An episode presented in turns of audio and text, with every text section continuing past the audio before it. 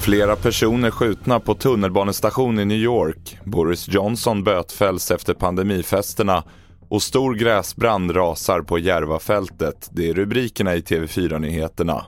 Vi börjar i USA med uppgifterna om att 13 personer skadats efter ett dåd på en tunnelbanestation i Brooklyn, New York.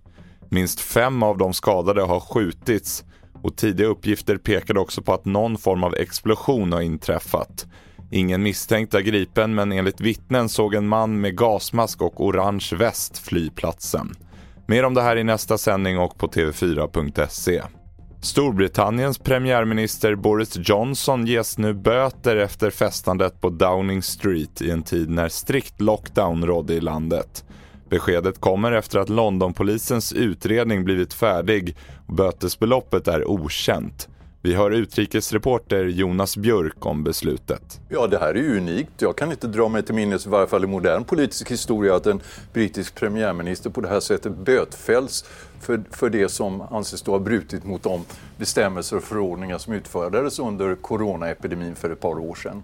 Och här hemma har en person omkommit när en snöskoter och ett godståg krockade i vinden i Västerbotten. Olyckan inträffade i morse och sedan dess har polisen arbetat med att kartlägga händelseförloppet. Tågtrafiken har under dagen varit påverkad med anledning av händelsen men det finns inga misstankar om brott i nuläget. En stor gräsbrand rasar just nu på Järvafältet i norra Stockholm. Räddningstjänsten är på plats med ett stort antal resurser och branden härjar just nu på ett 84 000 kvadratmeter stort område. Henrik Gynnesjö är ledningsbefäl.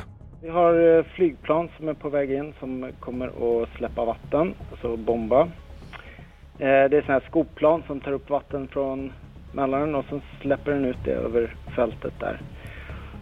Eh, så det är väl den stora grejen. Vi har ju ganska mycket resurser på plats. Eh, sex brandstation. Som, eh, ja, som är där och jobbar helt enkelt. Det sa Henrik Gynnesjö, ledningsbefäl på räddningstjänsten. Fler nyheter hittar du som vanligt på tv4.se. Jag heter William Grönlund.